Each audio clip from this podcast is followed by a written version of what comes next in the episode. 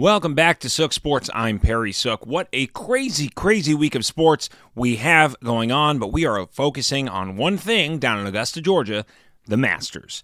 This is a Sook Sports event.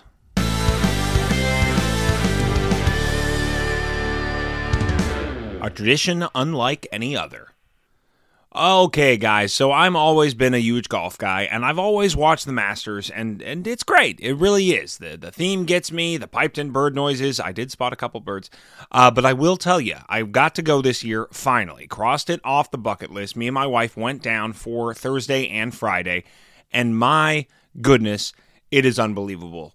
Uh, I know it looks beautiful on TV, but TV does not do it justice. It is so hilly, it is so open, it is so green, it is so perfectly manicured.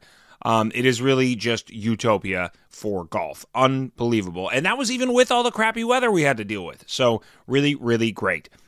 Speaking of weather, oh my goodness, it was crazy. So when we got there, it was it was a nice balmy 75-ish. Uh, but they were like, "Oh, rain, rain coming tomorrow, so everybody get ready." Packed umbrellas, packed ponchos, we're all ready. And then uh yeah, needed sunscreen. It was so hot the next day. I brought a jacket, I brought a cover up, I brought a vest, a master's vest, of course. Didn't ever ever need it uh, the entire day while I was sweating sitting there. Um, finally, finally, about 3:15, they blew that first whistle, and then the rain came. And yes, I used my poncho to walk to my car.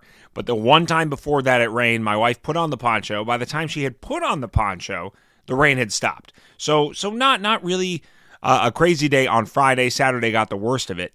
Um, however, we were sitting there on the 16th green, and then they blew that first whistle at about 3:15, uh, and we walked back, you know, to to get out of the rain coverage, especially because no one was golfing. Nothing, no, no need to brave the storm if no one was going to be playing.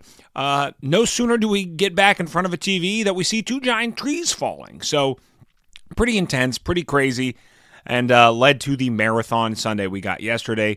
But bucket list far exceeded expectations. Remarkable, remarkable time. As for the golf, what a strange weekend. Um, leads came and disappeared and and multiple you know rounds being finished. You know we didn't get the end of round 3 till about 11:57 on Sunday and then you had to play an entire round 4 so so pretty crazy. However Jon Rahm the champion well deserved and happy for him. There's all the history of it the 40th anniversary of his idol winning it, and it just just good good for Jon Rahm. He's been between you know one, two, or three as the highest rated golfer in the world, uh, and really closed it on down the stretch. As soon as he got the lead, he would not surrender it. I, I wanted a little more drama. Uh, I was cheering for some other guys, which I'll get into in a moment. Um, but but we didn't get it. You know, he he took that lead with that birdie on 13, and then never really surrendered, and just kind of put a stranglehold on the competition and, and won, and deserved it. So good good for Jon Rahm. That being said, as an employee of the CW, I was very very much cheering for LIV golfers uh, Brooks Koepka and Phil Mickelson. Um, first of all, Phil coming out doing what he did, shooting a 65, his lowest ever final round at a Masters yesterday. Uh, unbelievable, especially with the fact that he had to play before that uh, to finish round three. So, so way to way to go, Phil. Um, you know, ever since he signed over to LIV, it has not been. He just hasn't been playing great golf, which is very unfortunate uh, for both the product and for him.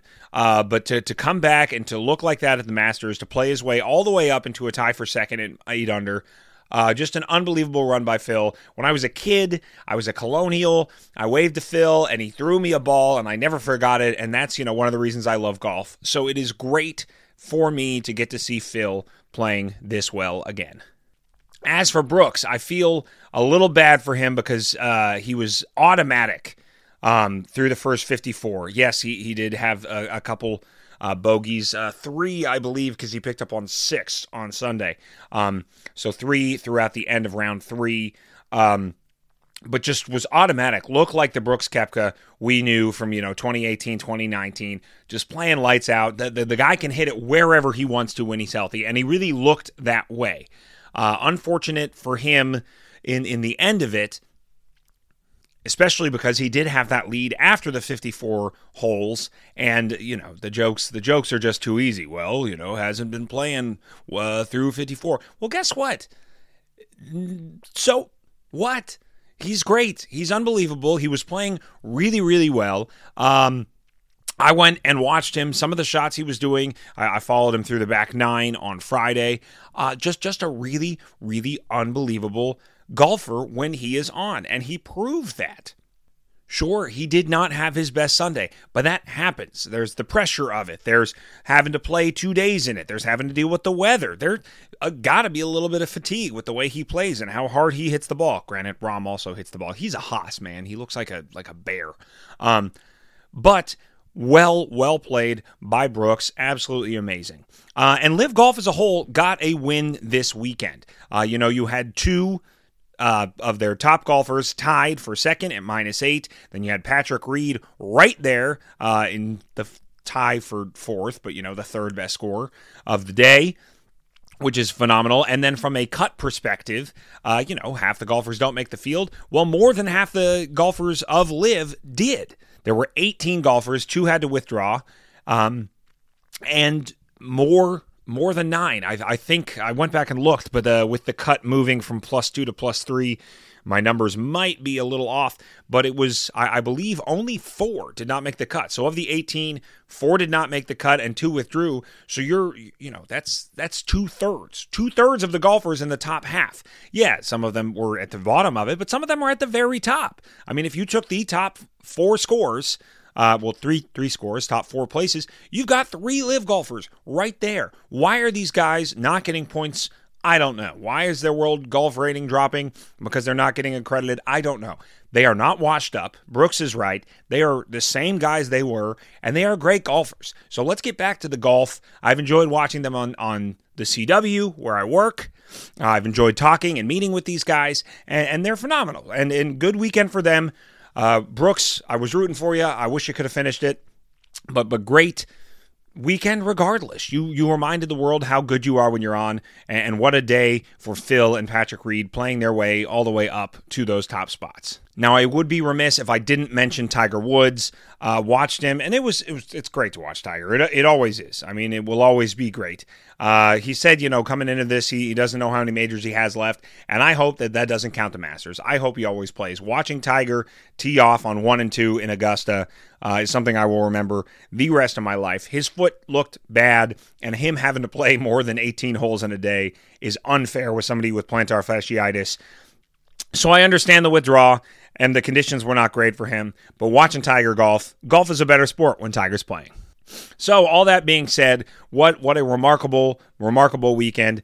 That's just the golf. We aren't talking about the NBA, you know, finishing the regular season and the play and getting set. LeBron crowning himself as his team, you know, took a play-in spot. I, a little little overexcited celebration, if you ask me. Uh, you know, Bruins having the most wins ever in hockey with 63 as a Pastrnak. Uh, you know, hit his 300th and 60th goal of the year. Just so much going on in sports. Uh, but the Masters was really just so good that I had to come and tell you about it. So thanks, as always, for tuning in and talk to you next time. This is a Sook Sports event.